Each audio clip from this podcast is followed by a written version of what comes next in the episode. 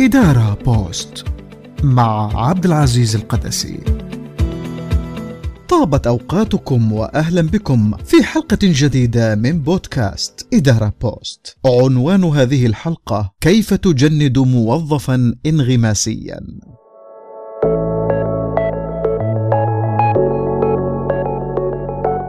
أكرم المتفاني.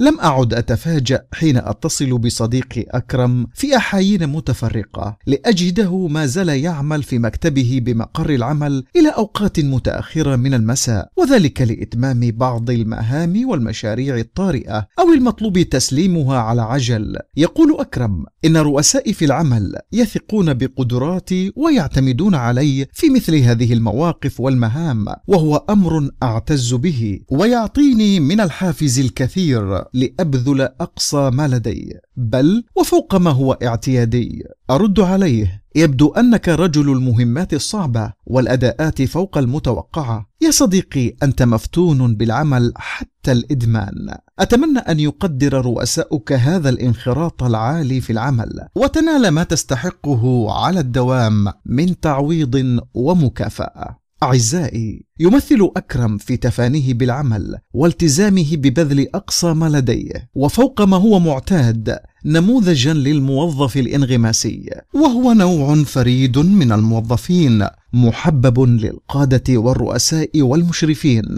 هذا الموظف الإنغماسي يتوحد مع عمله فينظر إلى عمله على أنه أهم جزء في حياته وأن نجاحه في العمل يعد مؤشرا لتقدير الذات ويعطيه معنى لحياته ودافعا لنجاحه في الحياة ككل. يرتبط بشدة الموظف الإنغماسي بعمله نفسيا وعاطفيا ويجده ذا مغزى ويمثل جزءا مهما من هويته الذاتية التي يفتخر بها. لذلك ينهمك فيه على أنه غاية في حد ذاته ويظهر ولاء والتزاما في المحافظة عليه وبذل أقصى ما لديه للوفاء بمتطلباته بشرط أن يكون العمل قادرا على إشباع احتياجاته وتوقعاته. يعبر الانغماس في العمل عن الدرجة التي يبدي فيها الموظف حبه للوظيفة واندماجه فيها واستشعاره أهميتها في تحقيق ذاته أو التزامه نحو عمله. إنه يعكس سلوكيات المشاركة والحماس والجهوزية لتكريس المزيد من الجهد والإبداع والتعاون مع بقية زملائه. وكذا التكيف بشكل فاعل مع التغيرات في البيئة المحيطة وخصوصا في ظل بيئة العمل المعاصرة المتسمة بالضغوط المستمرة وطلبات العملاء المكثفة. إن الإيمان بقيمة الانغماسية في العمل يعلل تعجبنا من التفاني الكامل من بعض الموظفين في أداء الوظيفة بشكل يتجاوز مجرد القيام بالمهام المطلوبة، ما الذي يدفعهم مثلا للعمل على غير العادة خارج أوقات الدوام الرسمي في أيام العطل، الجمعة والسبت مثلا؟ وجهت هذا السؤال لعدد من الزملاء في إحدى مجموعات الواتساب. ولفت نظري رد الأستاذ عماد وهو زميل عمل سوري جمعنا معا تنظيم فعاليات اجتماعية للاجئين في القاهرة. قال في رده لقد سافرت من موطني اضطراريا بسبب الحرب. وكان هذا العمل هو فرصتي ومحطتي التي أبدأ فيها من جديد. لقد مكنني اقتصاديا واندمجت من خلاله في مجتمع جديد. انخرطت في حياة جديدة. صنع لي املا وغاية وتوطدت من خلاله علاقات عمل وصداقات. منحني فرصا تتجدد لأطور من مهاراتي وقدراتي. الحمد لله لقد وفقت بالعمل في مجال ومسار وظيفي. أتمنى أن أستمر فيه وأبلغ أعلى مراتبه. هكذا في الغالب أعزائي ينظر ويشعر الموظف الانغماسي إلى عمله على أنه باعث للمعنى والهوية وتحقيق الذات والنمو الشخصي.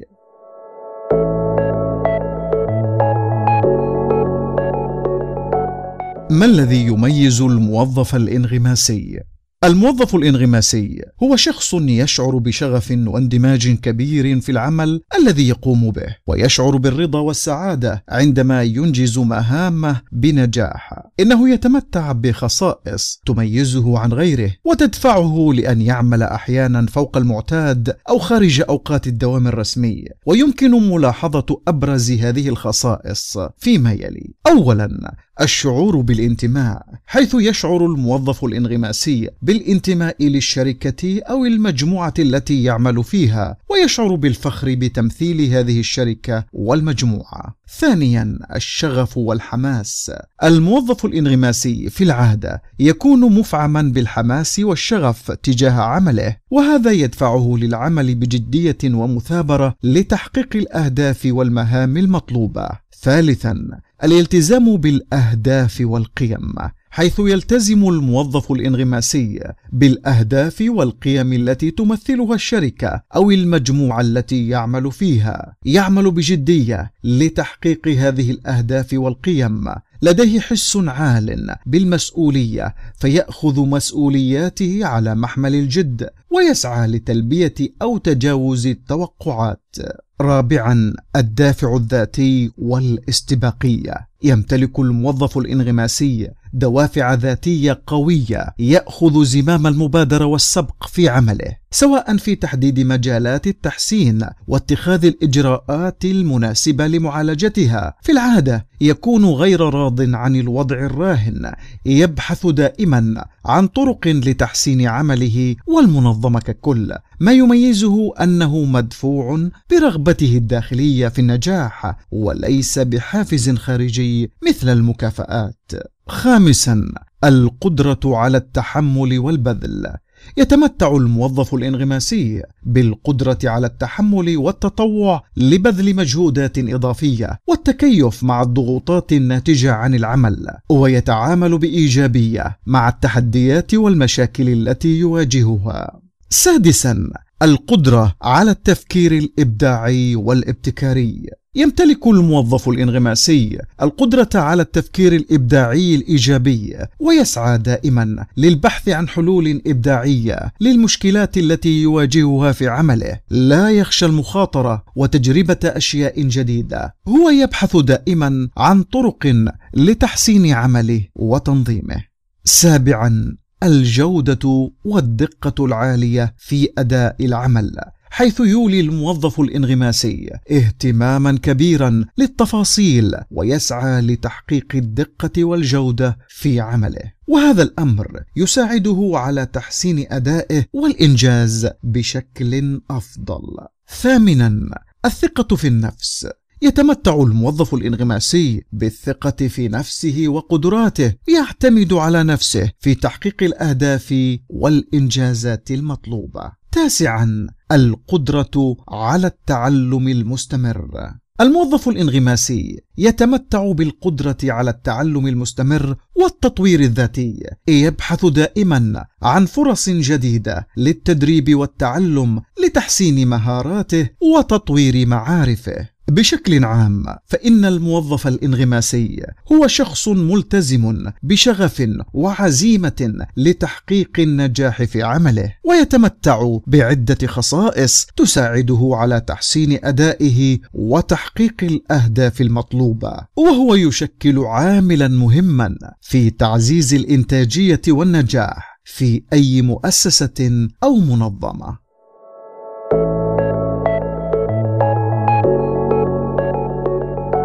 ترقي الانغماسي من الوعي إلى التضحية. ينتقل الموظف ذو الميول والنزعة الانغماسية بين مستويات تبدأ بالوعي والإدراك وتنتهي بالبذل والتضحية. فيمر الموظف اولا بالانغماس الإدراكي ويمثل الانغماس الإدراكي الأفكار والمعتقدات التي يحملها الموظف حول عمله. فالموظف الذي يحمل ارتباطا قويا بهذا البعد يشعر بأن عمله جزء مهم من هويته ويمتلك شعورا قويا بالالتزام بعمله. ثم يرتبط الموظف عاطفيا بعمله فيشعر بعواطف قوية وإيجابية نحو عمله مثل الفخر والرضا عند التفكير أو الحديث عن عمله. ثم يتجلى هذا الوعي والارتباط العاطفي في انغماس فعلي بتوجيه طاقات الموظف المادية والأفعال والسلوكيات واستغلالها وتوظيفها في عمله. فالموظفون الذين يحملون ارتباطا سلوكيا قويا يكونون مبادرين ونشطين ويتجاوزون المتوقع منهم في عملهم. ويصل الأمر إلى ذروته من خلال التضحية الشخصية. وفي هذه المرحلة يكون الموظف على استعداد للتضحية بشيء من أجل عمله. فالموظف الذي يحمل ارتباطا قويا بهذا المستوى مستعد لتجاهل احتياجاته الشخصية من أجل تحقيق أهداف منظمته.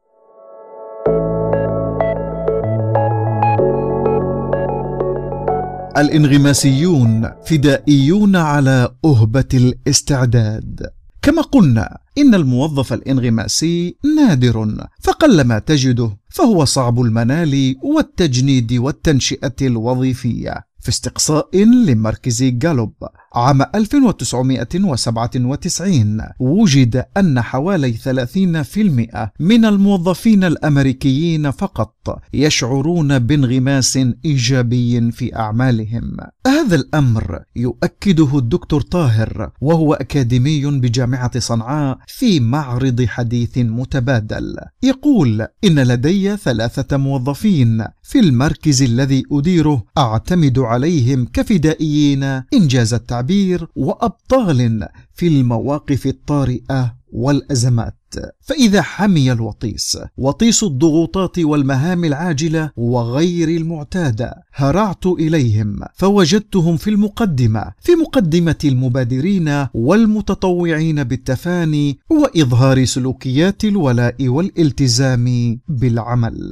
لذلك أعزائي يحرص القادة على نشر ثقافة انغماسية الموظف وتنمية سلوكياتها لما لها من أثر وفوائد على المنظمات والموظفين على حد سواء. ومن أهم هذه الآثار المتوقعة التي يمكن جنيها عند تجنيد الموظفين الانغماسيين ما يلي. اولا زيادة معدلات الرضا الوظيفي حيث يميل الموظفون الإنغماسيون بشكل كبير في عملهم إلى أن يكونوا أكثر رضا عن وظائفهم.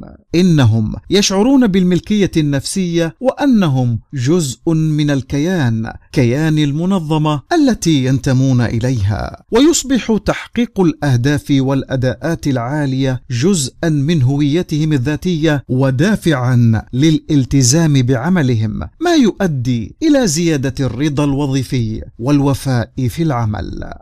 ثانيا انخفاض معدل دوران الموظفين فغالبا ما يكون الموظفون الانغماسيون بشكل كبير في عملهم أكثر التزاما وولاء ومحافظة على عملهم ومنظماتهم. وهو ما ينعكس في انخفاض معدل دورانهم هم أكثر الأفراد رغبة في البقاء مع المنظمة والإخلاص لرسالتها وقيمها. ثالثا إشاعة ثقافة العمل الإيجابية. يمكن أن تسهم سلوكيات الانغماس الوظيفي في نشر ثقافة عمل إيجابية عندما يندمج وينغمس الموظفون في عملهم. فمن المرجح أن يتعاونوا ويعملوا معا لتحقيق أهداف مشتركة. هذا الأمر يخلق بيئة عمل إيجابية وداعمة. رابعا تحسين الإبداع والابتكار. فغالبا ما يتميز الموظفون الإنغماسيون بأنهم أكثر ابداعا وابتكارا في عملهم. فهم يميلون للمبادرة وتجربة الأفكار والأشياء الجديدة والتي يمكن أن تؤدي إلى أفكار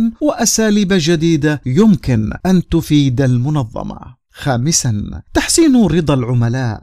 إن الموظفين الإنغماسيين يركزون على تقديم خدمة ممتازة للعملاء. إنهم يهتمون باحتياجات العملاء وتفضيلاتهم ويعملون على تجاوز توقعاتهم. ومن المتوقع أن يؤدي ذلك إلى زيادة رضا العملاء وولائهم للمنظمة. سادسا السمعة الحسنة. غالبا ما ينظر إلى المنظمات التي تضم قوى عاملة تتمتع بقيم وروح الانغماس الوظيفي على أنها جديرة بالثقة. لذلك تكون جاذبة للعملاء والمستثمرين وأصحاب المصلحة الآخرين الذين يقدرون الانخراط والانغماس بالعمل والالتزام به. سابعا تحسين الإنتاجية والربحية.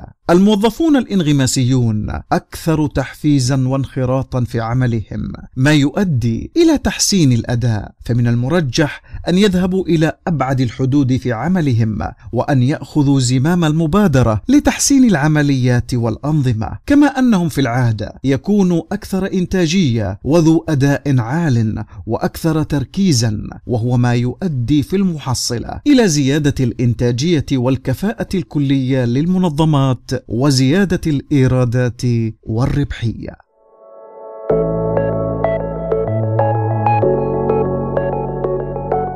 إرشادات لاصطفاء وتجنيد موظفين إنغماسيين.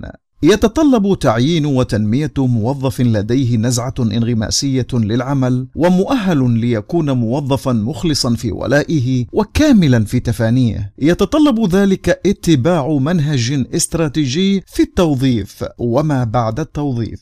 فيما يلي بعض الإرشادات والسياسات التي يمكن اتباعها لذلك. اولا ما يجب اتباعه عند الاختيار والتعيين. في البداية يجب تحديد الكفاءات والمهارات المطلوبة لتوظيف أو تجنيد موظف انغماسي. نبدأ بتحديد الخصائص الأساسية التي تعتبر مهمة للوظيفة. قد يشمل ذلك سمات مثل الشغف والالتزام والتحفيز الذاتي والاستباقية أو الابتكار والعمل الجماعي والتعلم المستمر. ثانيا يجب صياغة التوصيفات الوظيفية السلوكية المتوقعة من الموظف الانغماسي وذلك من خلال وصف وبيان طبيعة الكفاءات والمهارات المطلوبة وتحديد السلوكيات المرتبطة بها. ويفضل أن تكون هذه السياسات على هيئة مؤشرات أداء واضحة ومتوقعة من الموظف. فمثلا الابتكار يرتبط بمهارات مثل المرونة والأصالة والحساسية لحل المشكلات وغيرها من المهارات وجميعها يجب أن تجسد بسلوكيات متوقعة ومعيارية من الموظف. فمثلا الموظف الانغماسي الذي يتمتع بحساسية عالية لحل المشكلات تجده يسارع فورا بتحديد أي مشكلة في العمل ويستطيع أن يكتشف أوجه القصور والضعف في الأداء والأشياء من حوله كما أن له قدرة على إيجاد حلول لأكثر من مشكلة في ذات الوقت.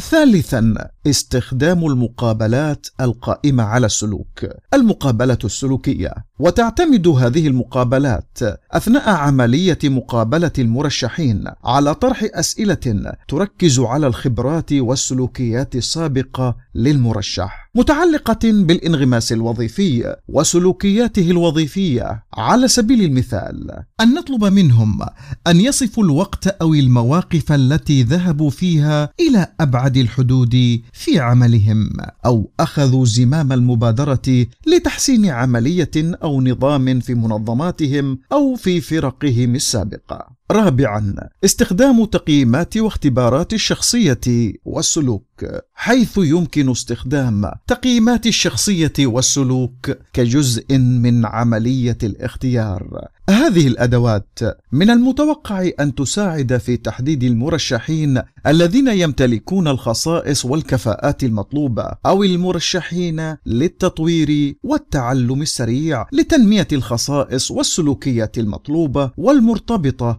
بالانغماس في العمل. إن السمات الشخصية والنفسية الفريدة للفرد ودوافعه الخاصة تعد عاملا مهما في التنبؤ وقابلية انغماس الفرد في عمله. خامسا التحقق من التاريخ الوظيفي السابق. حيث يمكن مراجعة تاريخ عمل المرشحين لاكتساب نظرة ثاقبة على أدائهم وسلوكهم في الماضي. يساعد ذلك في تحديد المرشحين الذين لديهم سجل حافل بإثبات قيم وسلوكيات الانغماسية العالية في وظائفهم وأدوارهم السابقة. وأخيرا توفير الفرص للمرشحين لإثبات انغماسهم في العمل. فأثناء عملية الاختيار يجب أن نوفر للمرشحين فرصا لإثبات انخراطهم وانغماسهم في العمل. على سبيل المثال يمكن أن نطلب منهم إكمال مهمة تتطلب إظهار مبادرتهم وإبداعهم. ثانيا ما يجب اتباعه لتنمية موظف انغماسي والمحافظة عليه. باتباع الإرشادات السابقة يمكن زيادة احتمالية تعيين موظف يتمتع بخصائص الانغماسية الوظيفية لكن الأمر لا يقف هنا بل يستمر أثناء الحياة الوظيفية حيث يمكن للمنظمات تعزيز الانغماس الوظيفي لدى موظفيها وذلك من خلال اتخاذ الإجراءات التالية. اولا تحديد الأهداف والتوقعات الوظيفية والمثيرة للاهتمام والتحدي. يجب علينا أثناء عملية الإعداد أن نحدد بوضوح التوقعات الخاصة بالأدوار الوظيفية والأهداف المطلوبة. ومن الأفضل أن تتصف الأهداف والمهام بالتحدي فهي عامل مهم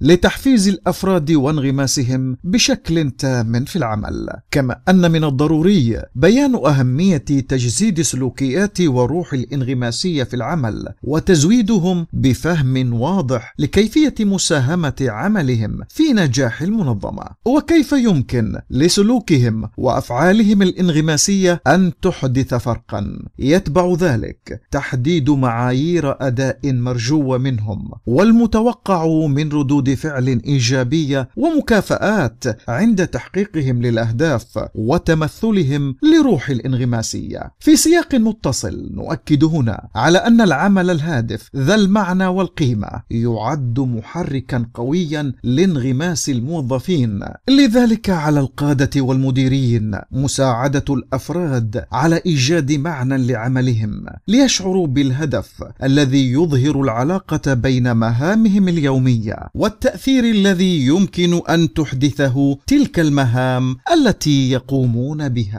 ثانيا توفير فرص التعلم والتطوير. غالبا ما يلتزم الموظفون ذو الخصائص الإنغماسية العالية بالتعلم والتطوير المستمر. لذا فإن توفير الفرص لتعزيز مهاراتهم ومعارفهم من خلال التوجيه والتدريب يمكن أن يساعد في إبقائهم متحمسين ومنخرطين في عملهم. ثالثا الاحتفاء بالأداءات الإنغماسية ومكافأتها. إن من المهم تقدير ومكافأة الموظفين الذين يظهرون انغماسا وظيفيا واداء عاليا ويبذلون جهودا إضافية في العمل. وذلك لتحفيزهم على المزيد من العطاء في العمل. يمكن القيام بذلك من خلال أنظمة وبرامج التقدير والمكافآت الرسمية مثل تخصيص جائزة لموظف الشهر أو من خلال التقدير غير الرسمي مثل إبداء الشكر والثناء اللفظي وغير اللفظي الرياضي من المديرين والزملاء. رابعا توفير بيئة عمل داعمة وإيجابية حيث يجب على قادة المنظمات تهيئة بيئة عمل محفزة ومريحة للموظفين. وذلك من خلال توفير الأدوات والمعدات اللازمة للعمل وتحسين جودة البيئة المادية من إضاءة وتهوية وأدوات ومستلزمات تقنية وتوفير مساحة واسعة ومريحة للعمل. كما أن تعزيز بيئة إيجابية ومشجعة على ثقافة الانغماس الوظيفي مهم ويمكن ذلك من خلال التواصل الفعال والمفتوح بين الأفراد بعضهم البعض والأفراد مع الرؤساء وأيضا تقديم الملاحظات والتغذية الراجعة لهم وكذلك التحفيز والدعم المعنوي وغير المعنوي من قبل القادة والمشرفين وتشجيع المشاركة في العمل وإتاحة الفرص للموظفين لتقديم الملاحظات. ومن الضروري تشجيع روح العمل الجماعي والتعاون. خامسا تعزيز الاستقلالية والتمكين. فغالبا ما يقدر الموظفون ذو الانغماس والمشاركة الوظيفية العالية يقدرون الاستقلالية والتمكين في عملهم. منح الموظفين حرية اتخاذ القرارات وتولي مسؤولية عملهم. يمكن أن يساعد ذلك في تعزيز الشعور بالملكية النفسية والالتزام بالعمل. أخيرا يجب تحسين العلاقات الاجتماعية في بيئة العمل. فمما يجب لفت انتباه القادة والمديرين له هو وجوب تحسين العلاقات الاجتماعية في بيئة العمل وذلك من خلال تشجيع التعاون والتفاعل بينهم وتنظيم فعاليات مختلفة تساهم في تعزيز العلاقات الاجتماعية. بشكل عام يعتمد اصطفاء وتجنيد موظف لديه نزعة انغماسية في العمل على جودة عملية التوظيف. بالإضافة إلى رعايتهم والتطوير المستمر لهم من خلال تزويدهم بالموارد والدعم الذي يحتاجون إليه لبث روح الانغماسية وتمثلها سلوكا وممارسة. وقبل كل شيء يجب على المنظمات تبني ثقافة تقدر انغماسية الموظف وتعززها بالوسائل والأدوات المناسبة.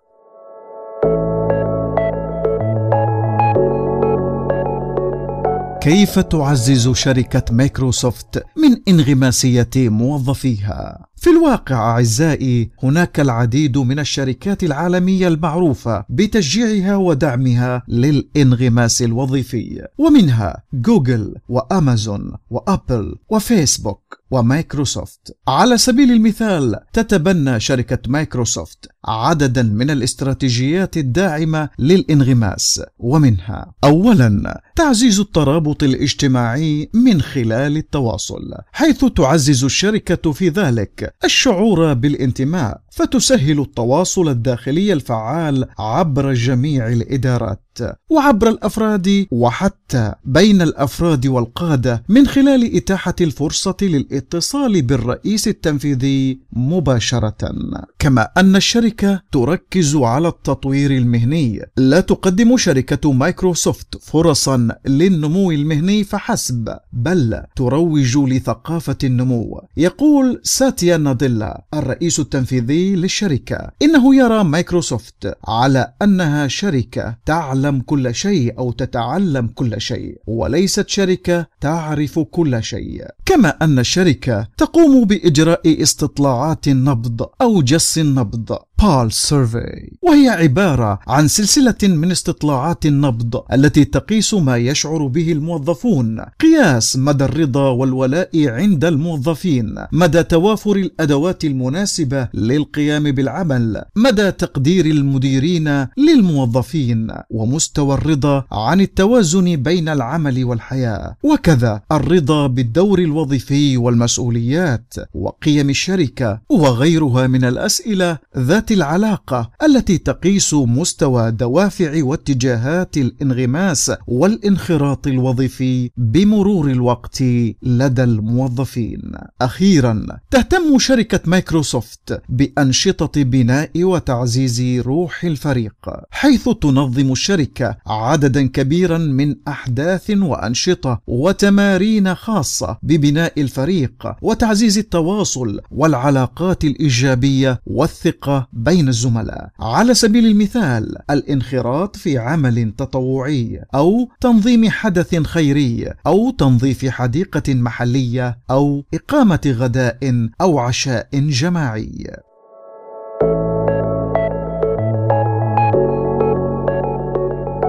حتى لا يقع الانغماسي في نار الاحتراق وعقدة البطل. أعزائي على الرغم من أن الانغماس الوظيفي هو حالة مرغوبة في بيئة العمل إلا أن الانغماس الزائد والمستمر قد يؤدي إلى الاحتراق الوظيفي فالانغماس المبالغ فيه يمكن أن يؤدي إلى إهمال حاجات الشخص الأساسية مثل الراحة والتغذية والنوم ما يؤدي إلى الإجهاد المفرط والتعب وبالتالي يمكن أن يؤدي إلى الاحتراق الوظيفي. ومن المشكلات التي قد تنتج عن الانغماس الوظيفي تقليل الوقت المخصص للعائلة والأصدقاء والهوايات الشخصية وزيادة مستوى التوتر والإجهاد والاكتئاب وارتفاع معدلات الإصابة بالأمراض النفسية والجسدية وعدم القدرة على التواصل مع الزملاء في العمل وخارجه وبالتالي يمكن أن يؤدي إلى العزلة والانفصام الاجتماعي. وبالمحصلة تزايد خطر الإصابة بالاحتراق الوظيفي. هذا مايكل مهندس في شركة كبيرة. كان يعمل لساعات طويلة ولا يأخذ إجازات منذ سنوات. كان يشعر بالتحفيز من العمل والإنجاز ولكن مع الوقت بدأ يشعر بالتعب الشديد والتوتر والإجهاد المستمر وبدأ يؤثر ذلك في صحته وحياته الشخصية. بعد فترة من الزمن قرر مايكل العمل على تحقيق التوازن بين الحياة الشخصية والعملية وتخصيص أوقات للأنشطة الشخصية مثل الرياضة والقراءة والسفر كما قرر الاستفادة من الأنشطة الاجتماعية والتطوعية والتي ساعدته على التواصل مع الآخرين خارج مجال العمل وتحقيق التوازن النفسي والجسدي. لذلك أعزائي يجب الحفاظ على التوازن بين العمل والحياة الشخصية والحرص على تحقيق الإنغماس الوظيفي بطريقة صحية ومتوازنة والاهتمام بالصحة النفسية والجسدية وتحديد الحدود اللازمة للعمل والراحة. وينبغي أن يتعاون أيضا أصحاب العمل والمشرفون في توفير بيئة عمل محفزة وصحية وتقديم الدعم اللازم للعاملين للحفاظ على توازنهم وتجنب الانغماس الزائد والاحتراق الوظيفي.